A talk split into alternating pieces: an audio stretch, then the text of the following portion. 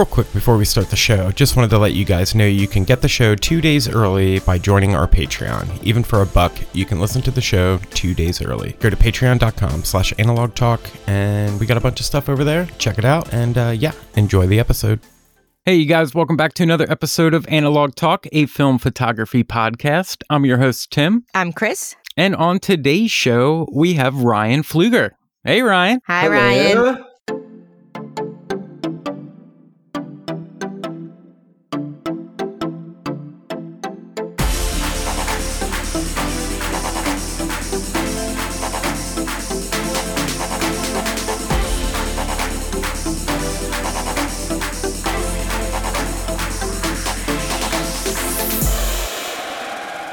Thank you. Thank you so much for for joining us. I'm a huge fan of your what Yeah, you have same- going same on. here, So, same here. um, before we get into all that, do you mind introducing yourself to our listeners and giving us a background how you got into photography? Sure. My name is Ryan Pfluger. I was born and raised in Flushing, Queens.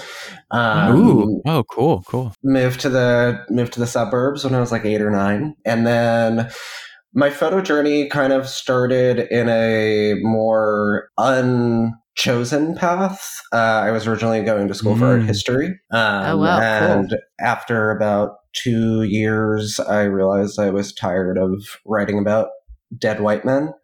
Um, Uh-huh. Yeah. and Mhm. I I took a, a photo course because it was part of my just like you know foundations doing a MFA a, a BFA actually, and then I really enjoyed it. And I was never really good making stuff with my hands, and it felt like photography was like this nice in between. And I realized also the school that I was going to wasn't the most um, providing in education for actually doing photography as a profession Right. and kind of sped through the program and immediately applied to grad schools and i got my mfa at uh, the school of visual arts um, and i was the youngest person that they had at least at that point admitted into the program so i was Oh, wow. wow. 23 when I graduated. So I was 21 when I went into the program. And then from there, I realized that I couldn't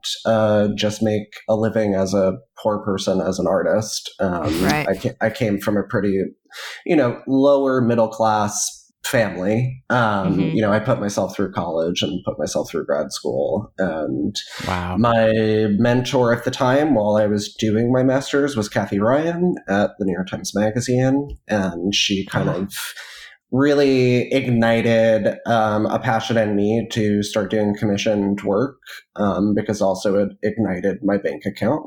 Um, Yeah. yeah. and, yeah. and the rest is kind of history. So I've been Man. working, you know, as a, I say working photographer for about hmm you know 15 years or so now and also my own personal practice as well I mean, that's I I have like so much to just because your work is it's it's kind of like aligned with like I mean, it's just it's like I'm lost for I'm lost for words uh, for it. But uh, have you always been shooting film, or did you kind of go through like the digital? no i'm old enough that i was always shooting film Just Yeah, so that's- I was, great, great. I, yeah I, I was taught in the dark room you know black and white and color and i didn't even have a digital camera for myself until way after grad school um, Yeah. for the most part still to this day i'd say you know 90% of my work is on film That is incredible. Listeners have already heard my version of that story where uh, in school, what's what we learned on because that's all there was basically, and then getting into the digital because everybody was like, it's the new thing. You have you, if you're going to work, you got to get the it's digital. The future. Yeah, it's the future. so yeah. I, I like really admire that you that you were able to stick with it. Do you think it's mostly because it lends itself to your style more, or do you think it, it was just what you were comfortable with and that's what you kind of wanted to stay with? I, I think it's a little of both. I think for me, it's mm. very much um, part of my practice. I, you know, I shoot these days, just shoot mostly medium format. I started on 4 by mm-hmm. 5 switch to something that was more accessible for me and more you know cost efficient while i was in grad school and for you know i'm a really slow and silent photographer so mm. film has always been part of that process for me um, uh. i shoot completely differently when i shoot digitally i, I think of it just yeah. as a different medium you know, I'm not opposed to it. I just, it's Yeah. not aesthetically, it's not the same for me. I, I almost feel like it's almost hard not to shoot differently with with digital because you're just so it's so easy to like run and gun around a set versus Yeah. being intentional.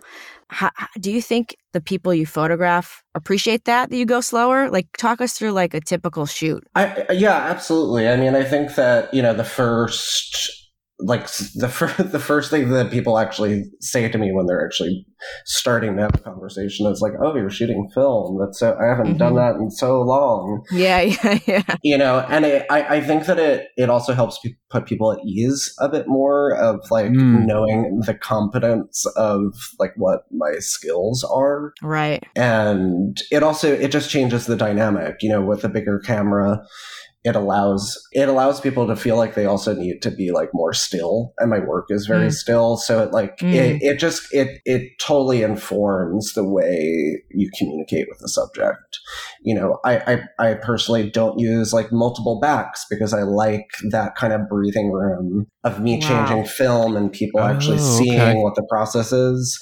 um, because it allows for there to be some breath between Yeah. photographs instead of just like you know clicking Right, through right, it. right. Man, That's that's, so something cool. I haven't. Yeah, I haven't thought of that because man, when you are firing off like a digital, like there, there's no break. There's no reason. I mean, unless your battery dies. But how often do we change batteries in a digital? Yeah. ca- You know what I mean? Like it's it's that's wild. I didn't even think of that.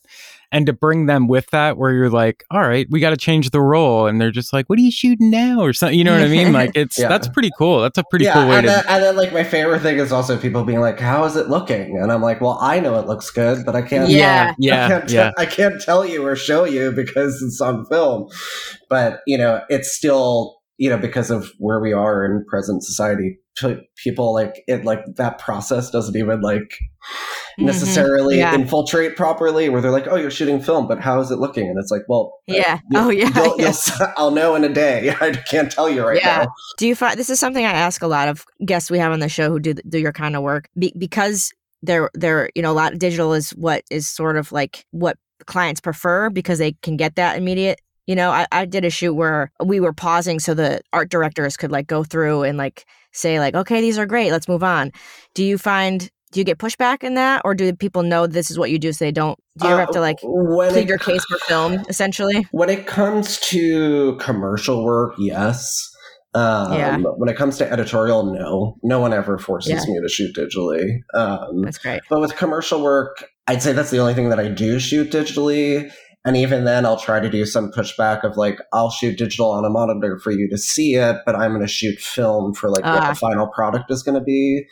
Oh, Um, great. so it just puts them at ease, and it allows me because I'm like, you're you're having these you know references for me that aesthetically I'm not going to match digitally. They'll look similar, but it's like if you want this specific thing, it needs to be this specific thing. Man, that's where uh, where Polaroids would be coming in handy these days. I wish Yeah. I wish they still made the peel apart film. I mean, come on. Yeah, that's what they did back in the day, huh? They I were like, know. you can see it. Here you go. I just Yeah. say that my digital camera is my Polaroid now. I'm just like, you want to see Yeah, it here? yeah. I'll take some digital shots. You can see kind of what it's looking like, and you know, take it at face value, and let's actually let me photograph how I want to. Yeah, I feel like that's a good tip too for people that want to, you know, shoot more film on on projects like that. If you do cuz like I always like to test my lighting if I'm doing something Yeah. like that, just making sure the exposure's good, Mhm. you know, and and I mean, I'm by far that's that's the furthest thing I ever do or jobs like that. But when I would, you know, it would it would always work out just to do like a strobe test and to make sure that everything looked okay and Yeah, absolutely. I mean, I, that's I I came from shooting Polaroids all the time. yeah. Yeah, yeah, yeah. For jobs and stuff, and for my own work, and so it's just good for me for reference of just like, okay, this is what this looks like. Let me, you know, move stuff around before I get into my groove. Mm, I'm very excited for your book. Um, congratulations on Thank that, you. by the way. mm. Thank you. Can you tell our listeners what that is and when it's coming and how you like what brought it, you know, out of you and all that stuff? We'd love to hear it. Yeah, it's um, you know, I've wanted to do a monograph for a really long time and I didn't want it to be just a like anthology of my work. Um Mm. and I had been thinking about this body of work for about a decade and just, you know, with my own work schedule and actual free time, I just didn't have it to be able to actually put the energy into making the work. Mm. Um, and COVID hit, and I was Yeah. like, okay, now's the time because I knew that I wasn't going to be working.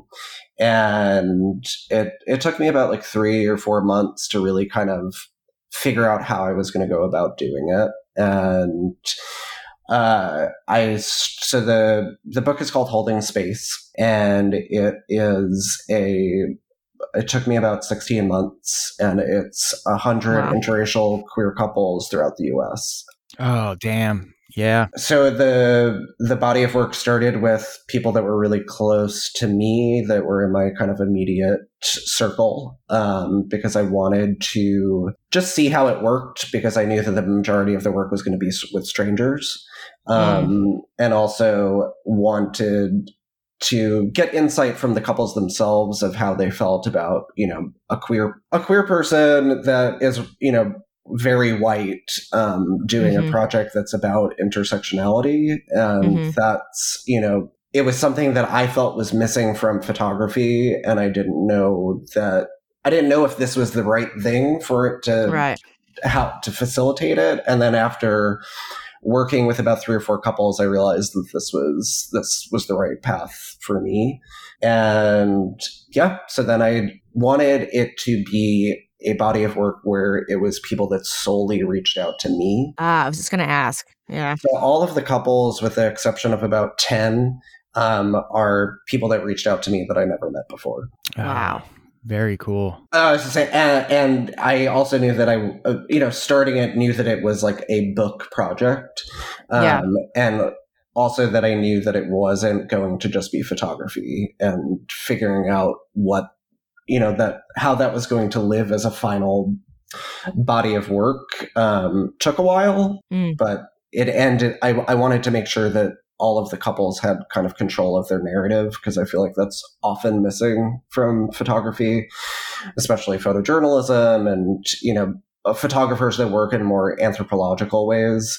Um, That it often becomes a photographer statement and not a subject statement. And so I wanted to really make sure that I was removing myself as much as possible as, you know, as the the voice of these people. I just wanted to be Mm. kind of like a facilitator more than anything. Mm. Um, so all of the text in the book is all first person accounts, um, and it's not it's not like interview style or anything. I just Yeah. gave them prompts and things that I learned from spending time with them as like kind of starting points, but allowed them to talk about whatever it was that they felt was appropriate for like a public audience. I can't Yeah. wait. That sounds so like my heart. I don't know if it's ready for that yet. It's- it's a very uh, you know I keep uh, because I'm in the starts of doing press for it, which is Mhm. an interesting journey um, because this is like a hybrid book, and the whole kind of point of it was that it was financially accessible as a monograph, so it's only thirty dollars, but it Oh, is wow. by Awesome. you know I- it's by a large publisher, so it's mass marketed. Um, you can get it anywhere, which is often not the case with photo books. Yeah. And the the fact that there is so much text, it people think when you say like, oh, the photographer's putting out a book that like it's just Mhm. going to be photographs. It has as many words as a novel, so it's it's Okay. a book. It's a book that you need Yeah, to yeah, read. yeah, yeah, yeah, yeah, Um, yeah. You know, most of the people that did blurbs for it that or got pre-press copies of it, you know, it took them like four or five hours to read it. But I love that. It's like a you know an experience. You know, it's Yeah. not just like oh you flip through like oh look how beautiful everybody is wow, but to like hear every I'm assuming everybody's personal story is going to be just you know even and it's better. a, it's a juxtaposition because also the the couples I, I like to say collaborators instead of subjects um, Mhm. they they all got like I didn't do releases for the reason that anyone that that broke up after the fact that they didn't have to be involved with the book that I did that they all had the final say in what images were used so the end product is like me very removed from it Right. you know it's not necessarily the images that I would have chosen I love that. and the text often is a very interesting juxtaposition where especially there's a lot of couples in the book that broke up during the process of me making it Mm. that decided to stay within the body of work. So you have these really, you know, emotionally hard stories to read of why people broke up and why, you know, what affects queer people within, you know, public and private places and how that differs with a relationship and how it affects it over time. And so, you know, you're seeing these photographs of like really loving, intimate moments and then text that's like, uh, we were together for five years and I realized I couldn't be with a white person. And so it's like really, Wow. it- it's those nuanced conversations that's often missing from photography. And I wanted, and also just like the general, Right, the general right. broader conversation that the world has. And Uh-huh. I wanted to make sure that that was present because I think it's very important for like the queer experience and especially when it comes to relationships and how we have to kind of build our own foundations of what relationships look like. Um, and then when you come from different marginalized backgrounds, how different that can look for the individuals. And when you're trying to come together as a loving couple, that Right. there's a lot of stuff under the surface that you can't see in image making. And I wanted to make Right. sure that that was part of the story that I was telling. Dude, man, Wow. That sounds so good. Yeah. So good. You know, I have to say, it's pretty fucking great. I Yeah, yeah, yeah. I believe it. I believe it. I mean, especially coming from this world of photography where, you know, like you said, like a book comes out, there's nothing about the people really. You might get their age or what state it was shot Yeah. in or something like that. Maybe a little blip in the back about it, but just to to be focused kind of on the story as well is so yeah. I I- love I- that. you know- I love it. I think that the kind of like jumping point of how I wanted it to be very different was thinking of photography books that have become part of kind of like the broad diaspora of photography of like something like Humans of New York where Yeah, it, yeah. Yeah. it it felt very controlling from the photographer's point of view of making mm. sure to get stories that would elicit an emotional response that were a little bit utilizing people for your own means and i really didn't want to do that. I wanted to make sure that the control was still in the people that i was photographing's hands. And i also didn't want it to be trauma porn and i wanted Right, it to be yeah. something that was really authentic and honest and sometimes that's really joyful and sometimes that's not and Mm. that's like the beauty of of love in general is that it's not it's not great all the time and understanding how you work through that and then creating imagery that elicits that is um, an interesting process especially with strangers being like please Yeah.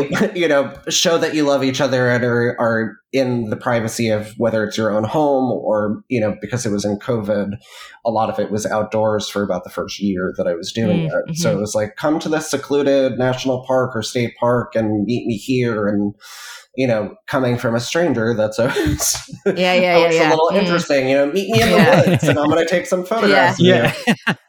dun dun dun. yeah Yeah. uh, so I think that it also says a lot about like how my process works in order to make people comfortable because it's not like I'm like walking down the street asking people if I can make photographs of them. It's a very planned thing, but I'm also asking a lot of the people that I'm photographing and I'm asking them to give a lot to me in their openness. Yeah. Um, so it's creating a space that allows that to happen. So there's a lot of talking that happens and not necessarily a ton of photographing that happens. Yeah. Do you plan on doing like a show for this? That's the that's the eventual hope is to you know I think because I I walk that line between working photographer and artist and I always Mhm. have kind of kind of like photographers of the past um, and I Yeah. think that you know as contemporary art world became more of a capitalist structure that you know you have to differentiate yourself like i'm an artist i don't do things for other people and it's like Mhm. i i enjoy the process of collaborating with people that hire me and doing things that are outside of what my normal comfort zone is Mm. but when it comes down to it it's like i'm an artist so that's it, it's a hard thing to kind of grapple with sometimes when people associate you as someone that does commissions, but also Mhm. has a very substantial amount of personal work. Because not all working photographers make work for themselves, and so yeah, yeah. um, you're right. You know, it's eh, the path that I chose makes it a little bit more complicated sometimes. Man, so with this project, is you know the book and the, if you do a show and all that stuff, is that kind of the end for this, or do you see this kind of being like a like you might have a part two Ongoing. in you, Yeah. or you know it might be kind of like a series that you do down the road or something like that? I already am kind of like workshopping for myself, kind of more than I. To me, this book is like chapter one Okay, um, Yeah. all right. of a very kind of new way of working for myself. Um, you know, it won't be the exact same subject matter, but but it will be in the vein of intersectionality and queerness and kind of how that I, I'm very interested in just like Americana in general. And Yeah, I feel Mhm. like that kind of documentation within queer culture is very much relegated to our own community and not to kind of a broader audience. And that's the point of this book was to make it accessible to a broader audience for these kind of stories to be read and seen by people that are in middle America that don't normally have access to this kind of stuff outside the internet and to Mhm. be able to just walk into your local bookstore and see something that is really full of what a queer life is. Mm. Like that to me is something that I feel I'm very grateful for my publisher and for allowing it that it can be something that is as accessible as it is. What was the experience like of of shopping it around? Did you, you know, was that a hard thing? Was it Um, it was surprisingly the opposite. Um, I think Oh, because of when I was making this, um, because it was the beginning of COVID, and I was like pretty vocal on the internet just about the the issues with the photography industry, and kind of I, I was giving some pretty heavy critiques on like why you know, so many freelancers were having a hard time during COVID and that there Yeah. wasn't any safety blankets and kind of what that's like for, you know, people like me that are quote unquote considered successful and financially, like it was a really difficult time for me. right? And so I think it kind of brought more attention to the work that I was making during COVID. Um, so I had multiple publishers approach me at the time. Um, and I just really loved my editor. She really got my work and like the history of my work and how I kind of got to this place and was able to kind of meet all of the things that I, you know, I still wanted it to be a glossy photo book. I still wanted it, but I wanted it to be for people that are of lower social economic backgrounds that could afford Mhm. it, but that the quality was going to be the same. And, you know, they lined all of that up for me and it ended up, you know, now seeing the final final book, I'm I'm really happy that it's like it's a size that people can put in their bag, that it's not relegated to being a coffee table book. So it's all of those things that were like very much at the forefront of my mind. And Princeton Architectural Press, um, you know, during COVID, they also were going through some changes. My editor Mm. just started working there, um, and she had previously been at the bigger art book publishers and was brought on to kind of change things up a little bit at the publisher. And I was one of the first kind of books that she signed on to. Yeah, I love that. I love that you can just you can pre-order it like at, at I'm Barnes and Nobles where Yeah. I'm getting it. Like Yeah. I was like, oh, this is so great. Yeah. yeah. So again, like I said, congratulations, Ryan. This is Thank you. it's yeah. Yeah, It's- huge. I get goosebumps just thinking about it. So and the fact that you, you know, like you said, like you're you're keeping it affordable because it's so easy to mark these things up and make it so Mhm. insane. Because there's so many books I'd buy all the time, and I'm just like, Right. damn, eighty five dollars, like, come on, like it's killing Yeah. me. But just the fact that this is such an important story to tell, along with like you know it being accessible to, I mean, thirty bucks, everybody's that's like three trips to Starbucks. You know what I mean? Yeah. So it's yeah, you know, and that's that's always the problem that I've had with photo books is that uh, the edition sizes are usually very small um, Mm. because they have to be, and then the more mass marketed ones are from being upfront, like very famous, very financially successful photographers. And then you have books that are selling for, you know, like Annie Leibovitz's new book is selling for $100. Steven Klein's yep. new book is selling for $250, yeah. where it's like yeah. a, an art student can't buy that. Someone that lives, right. you know, in Ohio in a small town can't buy that. But right. they may love photography and they may love art. And it's like the idea that, you know, I'm not making any money off of this. It's like I'd have to sell, right. you know, sell a hundred thousand books to even recoup the cost that it cost me to make this.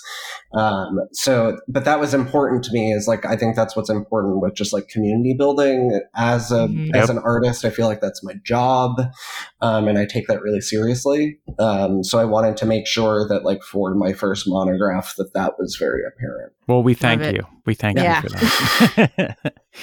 kind of going back to you, you know, your professional work and being the artist, do you think that's why I never get into professional work is because I just feel like the burnout of making it like my job would kind of take away from the art. Do you ever have that conflict and battle inside of you of where it's like, you know, oh, I'm doing this for my my job and then when you're finally ready to go out and shoot stuff, are you just like, damn, I have to go shoot again or uh, how do you balance that? Uh yeah, I mean, every month I feel that way. Mm. Yeah. Uh, I think you know, for for a long time, you know, because I was really poor. I like couldn't figure mm-hmm. out if I was going to be able to pay my rent each month. You know, I was I, I'm I didn't I didn't move to California until about four and a half years ago.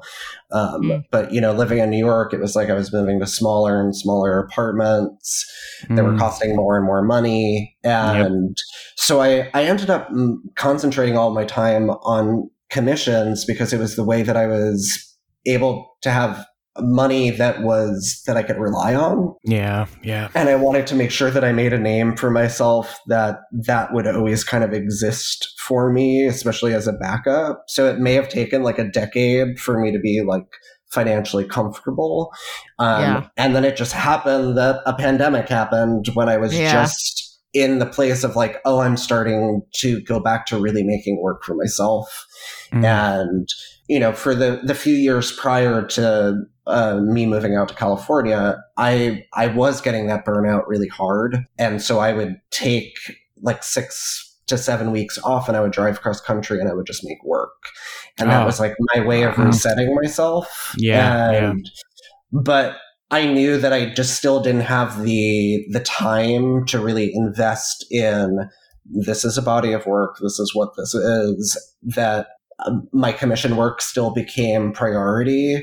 Mm-hmm. And I think that I just needed a big shift like a pandemic to make it that yeah. I, I really prioritized self and like what my voice was over jobs that weren't happening anyway. And so now I, I am I'm able to kind of bring that same mindset into my commissioned work where it's like things that I may have said yes to a few years ago, hmm. I don't anymore. I need to be really excited about either the project or the subject or the person that I'm working for. It needs to be really financially motivating like i have a lot of right. it's a lot of a lot of factors to get through to yes now where it was like wow. okay it's like one or two that i'm like i'm into the person i'm photographing but it's like not really any money and like where i now i just say no to stuff like that isn't that crazy i yeah the, how many times i've been like oh we want to hire you but just so you know there's no budget it's like well, you're not hiring. You're not hiring. Then you're not. Mm, hiring. Yeah, it's like, it's like is that supposed to like? Is that yeah. like what is that? Like okay, what? yeah. I think also because you know of social media and the internet, there's become this mindset that there's there's always someone that's going to be able to do it for cheaper mm-hmm. and faster, yep, right? And because we have so much more access to like options, instead mm-hmm. of like really having to navigate creating relationships with people that would be commissioning you, which is like the old timey mm-hmm. way of going about things. Yeah, where it's like, yeah, yeah. you know, I can get an email from someone now that I've never spoken to ever, yeah. being, wanting to commission me. And, you know, 15 years ago, that would never happen. Mm. You know, so right. it was just, mm-hmm. it, it's, it's me understanding that me saying no to something doesn't mean that I'm losing out on anything. It's me stepping away from something, realizing this is not what's best for me right now. Ryan, that is, I'm kind of in that same same place in in what I do too. I just became a mom uh, seven months ago. Oh, congrats! Thank you. So that changes. I'm not going to spend my time 12 hours on set for no money like you like mm-hmm. you have to make it worth my while now mm. if i'm mm. gonna you know get a babysitter or or just even be away from him for that long so I, I think it takes a while to get there you know when we're young and hungry we're like well i'll take it i'll do it you know and and some of these jobs i was doing they were rough they were long days you know in the cold i was doing on-set photography and to get 200 bucks like, was like mm-hmm. insane wow. you know so yeah, I, am definitely I definitely hear you and feel that when when you talk about prioritizing just your life. Yeah, it's especially I mean, especially as a female photographer, I think that mm-hmm. you know I have.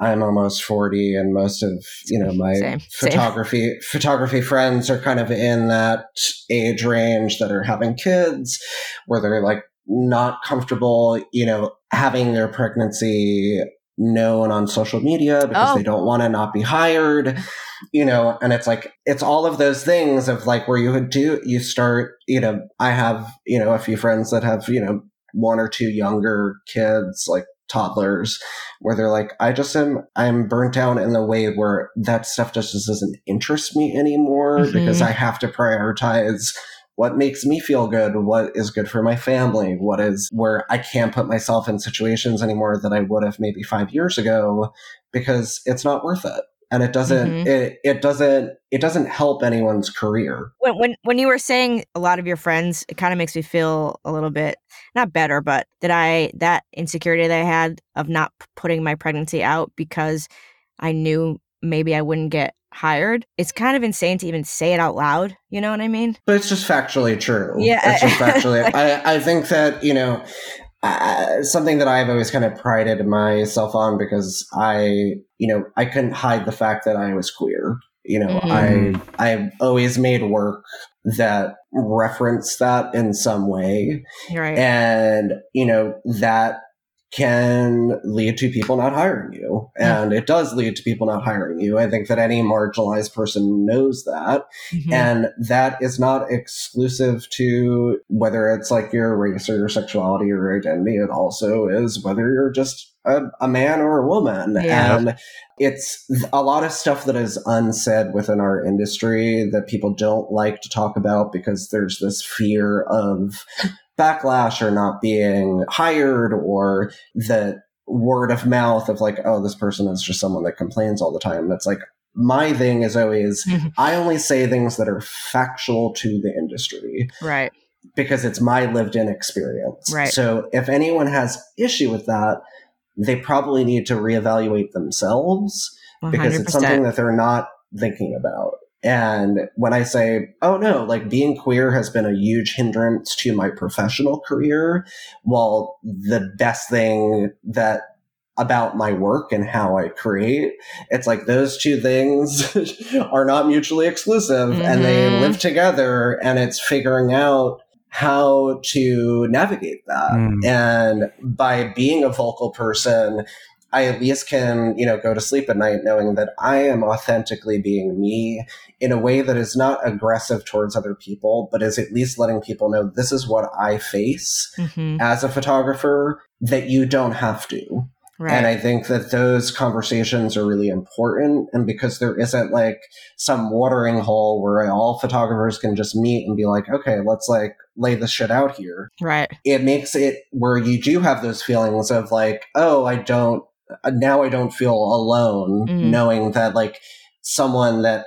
maybe I deem as more successful than me is feeling the exact same things or has experienced the same exact things.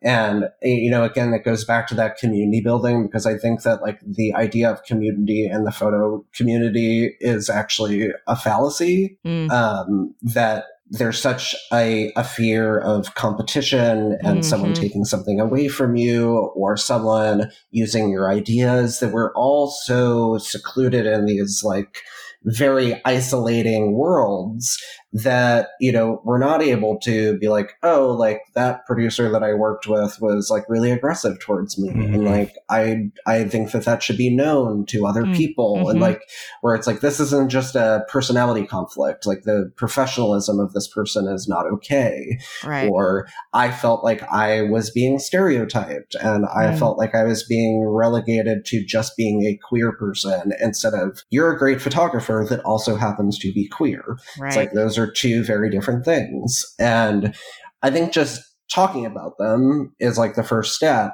but you know it's it's a hard thing when everything is so separate and everyone you know works in their own little worlds to make it like okay what are the changes that we can make as a whole right. so i think that you know at least right now the solution is like oh okay like you're not alone being mm. you know a new mom right not wanting to take jobs because it's just not going to make you feel good and it's right. not worth it. And what's more worth it is spending time at home with your family. Right. And that does not take anything away from your work. yeah. Man. Thanks, Ryan. I'm, I'm getting a little teary. yeah so like eh, looking back let's go back like 10 years ago like how different are things now than it than it used to be? I mean i feel like even uh, from my point of view of looking at the world it's funny i was watching a documentary on woodstock 94 and the band Blind Melon was playing and he had a dress on and it was like people were fucking appalled over this yeah. dress.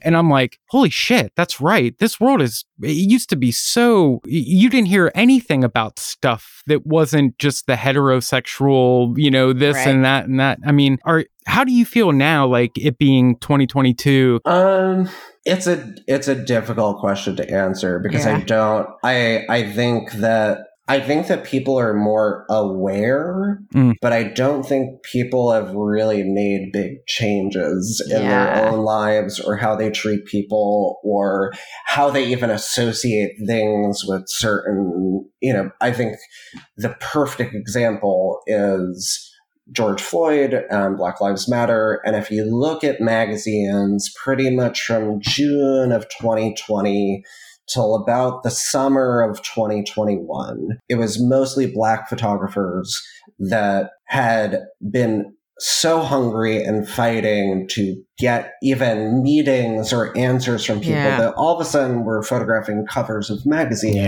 yeah. yeah. from for people that ignored them for five years. Right. And with also black subjects on the covers. And the problem with all of that is is that editors kind of treated that moment in time as how they've always treated things, where it's like we're mm-hmm. going to use the same five to eight people because there's only five or 10 really exceptional photographers that can actually do this stuff, which is not true. No. Um, at all. Yeah. And we're going to do the same thing that we have done with cis straight white dudes for the history of our publication.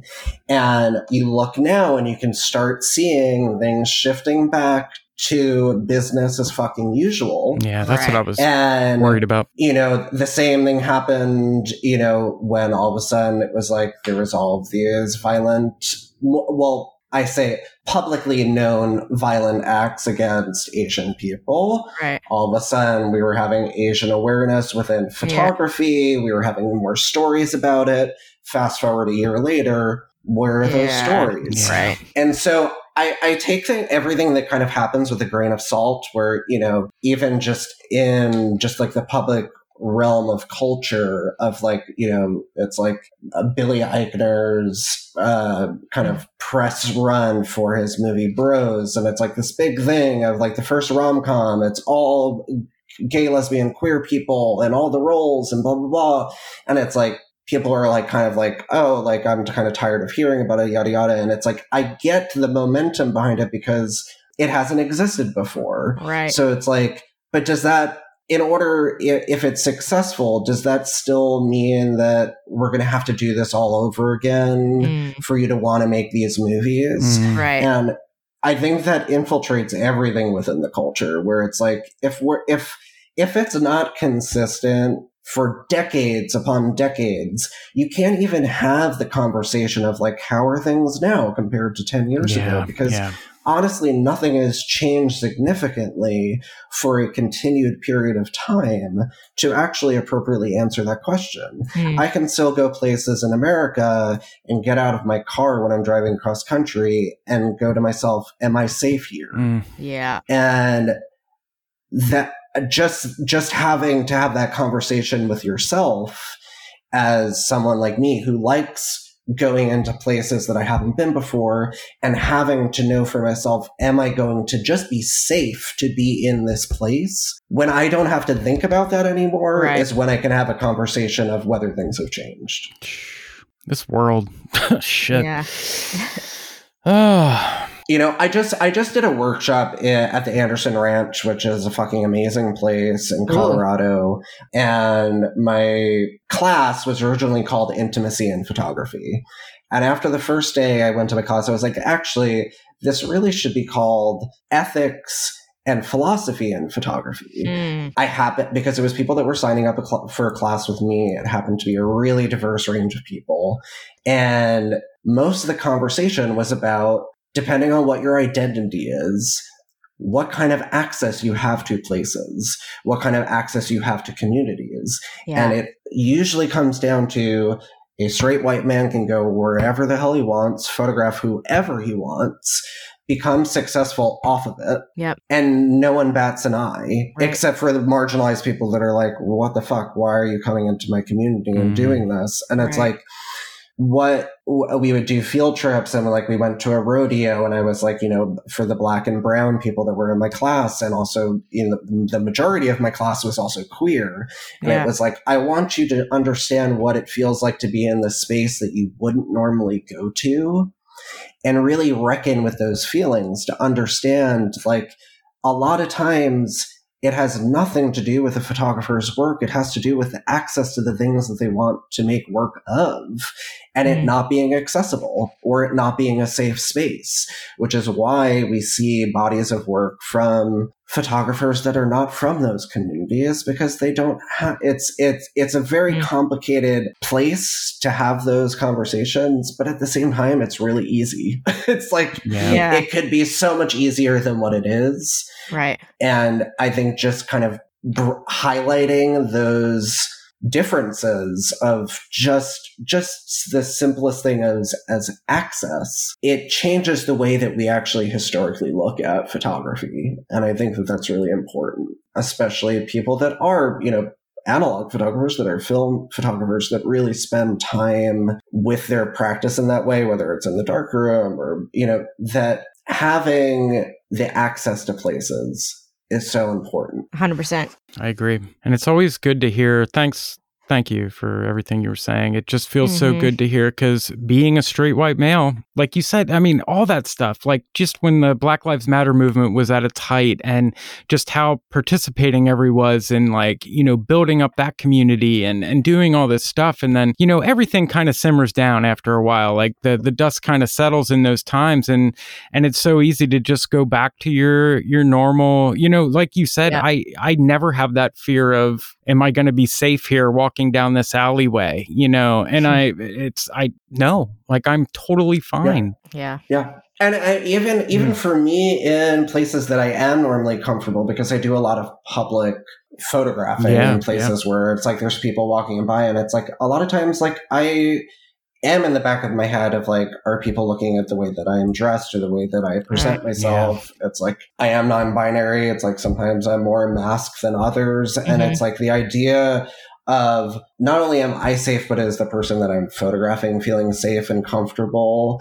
It's like the fact that I have to have those that thought process while I'm making work sucks. and I think that you know, it's not to say also like I don't want to see work by like straight white dudes. like it's Yeah, not, yeah, yeah. Totally it's- get that. Yeah, I, yeah, I, yeah. I, I think that, you know, am I exhausted and tired of it at times? Yes. But it also doesn't, I, I, I always equated as like me having more of a voice right now does not take anything away from your voice Mm. ever.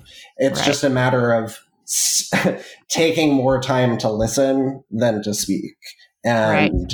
a lot of people are not comfortable with doing that because it's mm-hmm. like if you let what I'm saying sit with you for a while, it's like then come back to me and then we can have like the real real conversation of like what those feelings are and also how that informs the work that you make in the future because right. right. it's like even just i know my words are going to inform people for my own community but they're also going to inform people outside of it of being like oh maybe i shouldn't go into this place and make work here mm-hmm, because this mm-hmm. is not the place for my voice right now. Right. Maybe in 50 years it is, but right now, let me give space to allow people to tell their own stories because there's exceptional photographers of every background and most of them don't get a single minute of time. Yeah. Wow. I remember when um, I, I, forget who I was watching or who was it was like a video or documentary or something about uh, he was an ex drug addict and he was documenting mm. his old kind of stomping grounds. And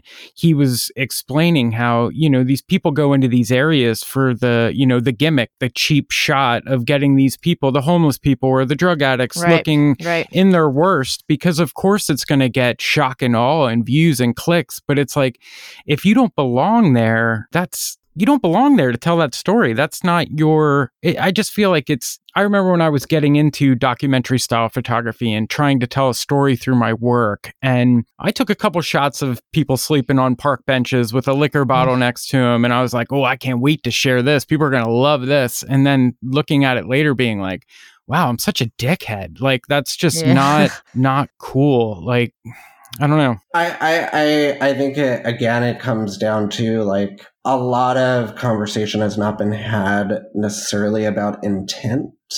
Mm. Um, you know, especially because, you know, photography is the one medium where it's like, it's real life. Yeah. It's right. real life a lot of the times. And we forget that, you know, how someone's image is made and then seen how that's going. It's like, just like all the true crime kind of like mm. real, real life, uh, you know, series that have been very much of the culture recently where yeah. it's like we're not thinking about how that affects those actual real people that right. are still alive seeing themselves depicted by someone else that probably never even met them had a yep. conversation right. with them and like what that does to someone's psyche and it's like the same thing happens within photography where it's like i think a lot of like historically where it's like you have someone like nan goldin who is really invested within it was her friends it was the people that right. she was existing yep. with it was her world where it's like it was it, it wasn't utilizing people in any way it was like this is just what my experience is and i think that those conversations need to happen more where it's like okay like you can make beautiful photographs but it's like what's your intent why are you right. photographing this community and why is it that your voice is the one that's important to tell that story. Yeah, right. Because I think that that's the question we really need to ask. It's like, am I the person that needs to be telling this, or mm. is there someone that's better suited that also has better experience knowing this that should be telling it instead? Mm. Right. And you know, to bring it back to my work, a lot of people have asked, like, with Holding Space like have you been in are, are you in an interracial couple mm. now and my response is i have been i have the lived in experience what my present experience is is none of your business yeah. but I, w- I would never have been navigating these really difficult conversations if i didn't have them with myself right, and with right. my own partners and my own friends where it's like this is something that is very complicated and it's not a you know i'm advocating for interracial couples it's actually the opposite it's like i'm i'm i'm bringing light to what it means to love someone that does not have the same experience as you do in a very visceral way. It's not, it's much different than like, oh, we come from, you know, he had a little bit more wealth and like had a little bit more access to college. It's like we're talking about night and day experiences, right. but loving each other and wanting to exist together both in private and public, and what that means, because that's a very different conversation. Mm. Totally. Dude, I can't wait for this book. I'm I stoked. oh, it's gonna be a good one. One of the things I saw on your Instagram, we kind of touched on a little bit the industry notes section that you had. It kind of really resonated Some with of the me. highlights. yeah, the highlight Yeah. of you know you you you speak about you know not getting a fair shot or like getting getting to you basically kind of what we talked about, about already. But I, my, my point is like, could you do you have any advice for somebody who's just starting out? Don't. I'm kidding. I'm kidding. Um, you know, it. I I I would. My biggest advice is find peers immediately that can that can be your support system Hmm. because trying to do it on your own never will work. And also, you can never trust anyone that is commissioning you to commission you a year later or two years later. I think Mhm. that's the you know the biggest lesson that I had to learn over time was that like even though I facilitated kind of relationships that lasted for 5 or 6 years that I thought were really great but then like as soon as I moved across the country it was like crickets and I didn't hear Right. anything and it's really understanding that there's an ebb and flow constantly kind of no matter where you're at in your career especially you know there actually the further you get in your career sometimes the more difficult it gets because it becomes less and less people that you're necessarily competing with but mm-hmm. the opportunities are not as much because it's like you're up for bigger and bigger jobs and those aren't as prevalent as like oh, Right. oh this is a small you know one page editorial we have you know $400 for the day all inclusive go figure it out Right. and you know someone that's just starting out is like yeah i'm gonna take that like that's exciting Yeah.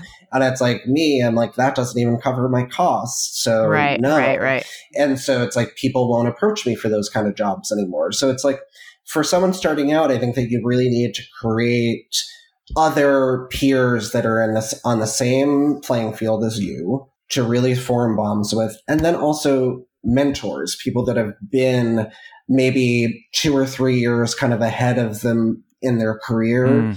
maybe not someone that's been doing it for 20 25 years because Mhm. they don't have the same it's like the the while the industry has stayed the same for the most part Yeah. the changes are you know it's just like me where it's like i started out where it was like i had in-person meetings i brought my portfolio to editors i don't do that anymore and no one really does that anymore and so it's like a lot of the stuff that i did starting out i can't give that advice to people anymore so it's like finding the people that have had a little bit of success that are maybe a few years older than you and that are willing you know i I try to be as mentory as possible whenever someone re- reaches out.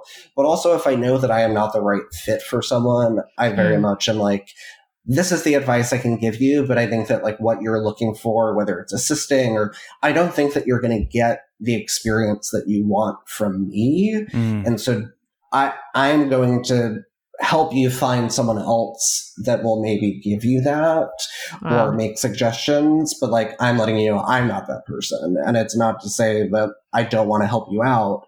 It's just everyone's different. And I think Right. that it's like finding the people that have had similar experiences to you or will have similar experiences to you.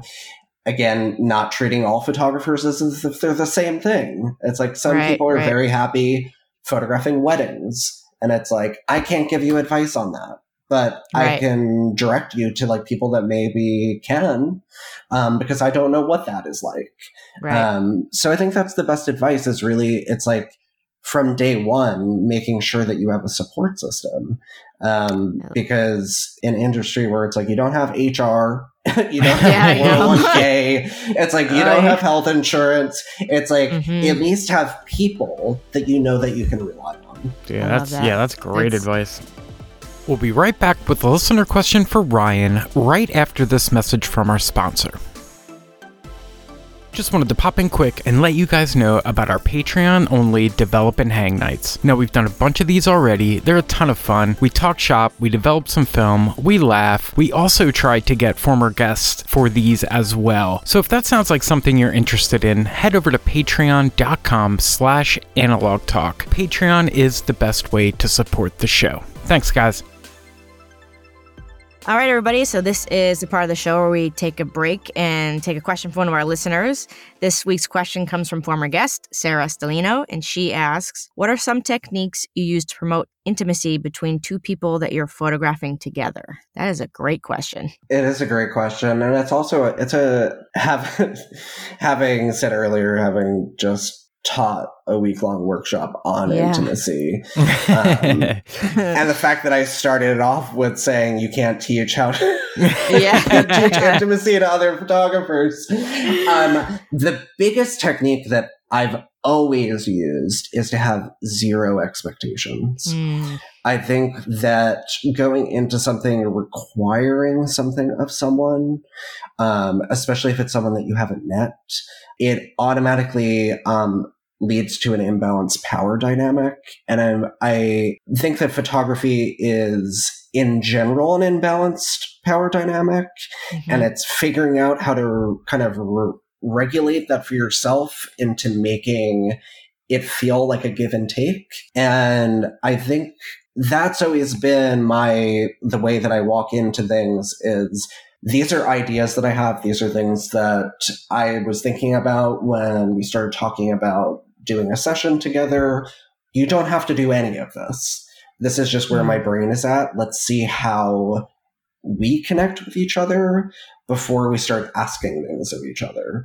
Um, oh, I think that, you know, yeah. we have photography is such a like powerful form in the arts that where it's like you you're capturing someone's image and especially when you're wanting something that is quote unquote intimate um, you know, that's asking a lot of someone. And right. so I think coming into any space with the person that you're collaborating with, with them knowing that nothing that they do is wrong and that mm-hmm. whatever they're open to is the right thing because it's the right thing for them. And so that should be the right thing for you. Mm. And I think that, you know, as photographers we're we're so capable of changing things on the fly. It's like it's how we see the the world. It's like I I go into one situation thinking it's going to be something, and then I get there and I'm like, the space is not what I thought it was. Yeah. Let me let me reconfigure to still make this feel like me. And I think that that mindset goes into anything. So it's like if you're making work that's about intimacy, you're like, oh, I was expecting, you know, this person to be nude and doing this thing under here. And it's like, well, maybe it's, maybe it's just actually in, an implication of something and you're not actually showing it and you're mm. still describing in the feeling of intimacy. It's like they're so, and it also is solely based on how the photographer works. It's like wh- whether you're a photographer that talks a lot, whether you're right. a photographer that's very much about directing things, or whether you just in, exist in a space with someone and you don't take many photographs like I do.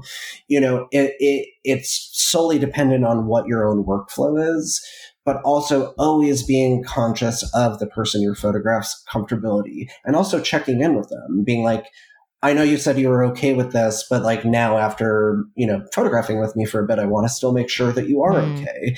And I think just giving people those check-ins and those reference points of like you know what my work looks like you know the range that it can go to and we don't need to go from point a to point b in 10 seconds it's like mm. we can we can work to that if that means me coming back or us right.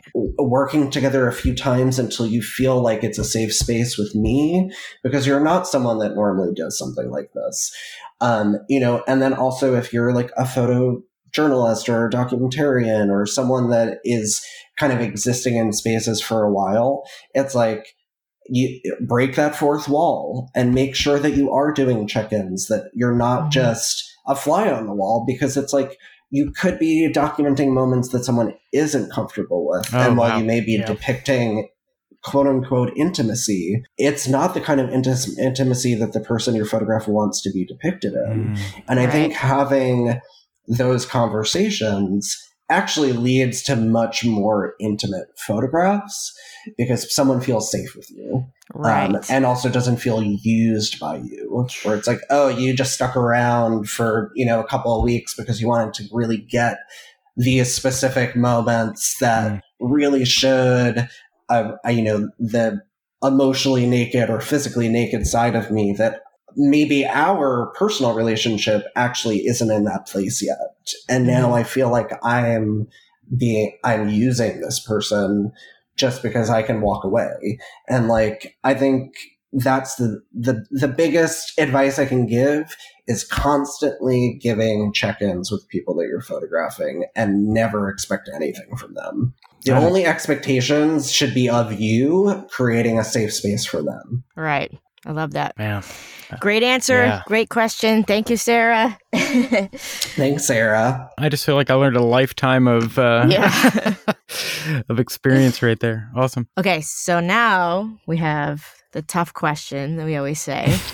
um, this is so if you had to pick one camera for the rest of your life, you're stranded on a desert island, you can only use one forever. What would it be and why? Would I have access to be able to? If I'm on an island, I don't know if I can like develop film. Yeah. So just, We we call it the magical desert island Yeah, where there's yep, a photo yep. lab. There's Oh, a ba- you, can get, you can get you can get batteries if you need batteries. great. Um, it's actually the easiest question for me. oh, good. Um, Oh. I I have almost exclusively for twenty years now um, shot with a Mamiya RZ. oh, Um, beautiful. That's Ah. like my Beautiful. my go to tank of a camera. You know, I've I've tried picking up other cameras along the way. It's like I have a Yeah. Mamiya Seven. It's like I have other cameras that I use. But like, if I am only going to use one camera, it's that camera always. wow. It's a legend too. A camera it is. is. It is. Whew. It's a workhorse. It is. It's just a Totally. camera that you know. It's also when uh, going back to just the beginning of when people ask like, "How does it look?" I know exactly what I'm going to get Yep. with that Yeah. camera before I get my film back. It's like I immediately can be like, "Okay, it's going to be the last frame on that roll because I know exactly what it looked like." Yeah. and it's one of those cameras that like what you see is what you get Yeah. and you know with rangefinders it's like oh did i crop this right and like Oh, it's yeah. just for me there's something really visceral about that camera and also that it like it literally can be like dropped on the ground a hundred times and it's Yeah. nuts. Uh-huh. so, so Yeah, So you, true. We, I just I, I told the story. I think last episode. I just acquired a RB, and I haven't mm-hmm. been shooting it enough. But like seeing stuff that the, you people that the, the camera can you know create is just like man, I Mhm. gotta get get go to the gym and like work out my arm so I can Oh, carry yeah. that camera around. I have never handheld it in my entire career. Oh, I just I'm smart. one of those Yeah, I I have really shaky hands. I'm Yep. also very blind, and so it's Mhm. like I need the stability of that. Um, because I actually the first film camera I ever had was a Mamiya six four five. okay. Um, so Okay. I kind of started out with medium format. Yeah, mm-hmm. Um, so that was kind of like the next choice as I was like building up a comfortability of medium format, and I just have used it ever since. I love it. Mm, Good answer. Great camera. Yeah. Okay, now we have a part two. I don't know if you may or may not have an answer for this, but we is there any camera that you are currently like dreaming of? White whale camera, like something you're like, man, I would love. Um, I'm actually like meeting with a photo friend next week to help me pick out a four x five. Ooh. So yes. I'm I'm very much into going back to my roots. It's been about it's actually it's been about 20 years since I've shot four Yeah. x Oh, yeah. man. Even just looking at the body of work I just made, I'm like, man, I wish I shot this all in four x 5 It Mhm. wouldn't have been the same project, and I wouldn't have been able to do it in the amount of time that I did. Right. Um, but now, just like looking to the future, it's like I know how that makes my work look for Mm. me Yeah, personally. That Right. it's just it's a it's on the horizon. cool. But like I Can't want like wait. a re- I want like a really nice one. So that's Yeah. why I'm like it's like a full investment, and so totally I'm trying to trying to figure out what that is. Mm. amazing. Yeah. I I can't wait to see what you create with Yeah. it. No. Yeah, and those two complement so well. Like the RZ, I feel like almost has like a four by Yeah. five look to it. It really is close It's to the that. only reason why I use it. Yeah, yeah, yeah. Makes sense. Oh, exciting! It's a great fake out camera. It is. It's Yeah. Like a lot of, uh, especially people that like don't don't have like the exact eye for it. They'll like when, especially when they see prints. Mm. Um, they're Yeah. like, "Is this four by five? And I'm like, "Is it? Is it? You tell me." Just- Maybe it is. Yeah. Man, it's so good.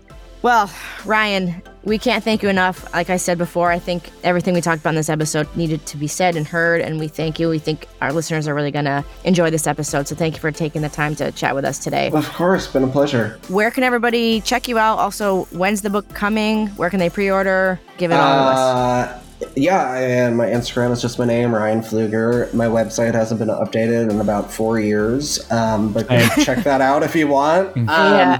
And then, uh, yeah, Holding Space releases on November 8th, and you can pre order it anywhere that you can pre order a book. Oh, Amazing. And I would I would highly suggest pre-ordering it from your local bookstore. Yeah. good call. Yeah, if you call your local bookstore and just ask them, they will pre-order it for you. Amazing. So that's it. Yeah. Awesome. Ryan, thank you again. This has been phenomenal. And we will see everybody next time. Yay. Thanks, guys. Bye. All right, that's going to wrap up this week's episode. Chris and I would love to thank Ryan for coming on the show. Man, we are we are so excited about your book. Everything we talked about today, just like dear to our hearts. This was this was an episode that needed to happen. Ryan, thanks so much for taking the time to hang out with us. We really appreciate it. We love what you're doing, and we are super excited to see what the future holds for your career. Guys, that's going to take us to Patreon. Head over to patreon.com slash analog talk. For only a buck, you can get the show two days early. We also have our Patreon-only develop and hang nights, and a bunch of other stuff there in the archives. If that sounds like something you're interested in, again, head over to patreon.com slash analog talk. Patreon is the best way to support the show. All right, guys. So until next week, we will see you with an all new episode. Keep shooting and all that fun stuff. And yeah, we'll see you soon. Later.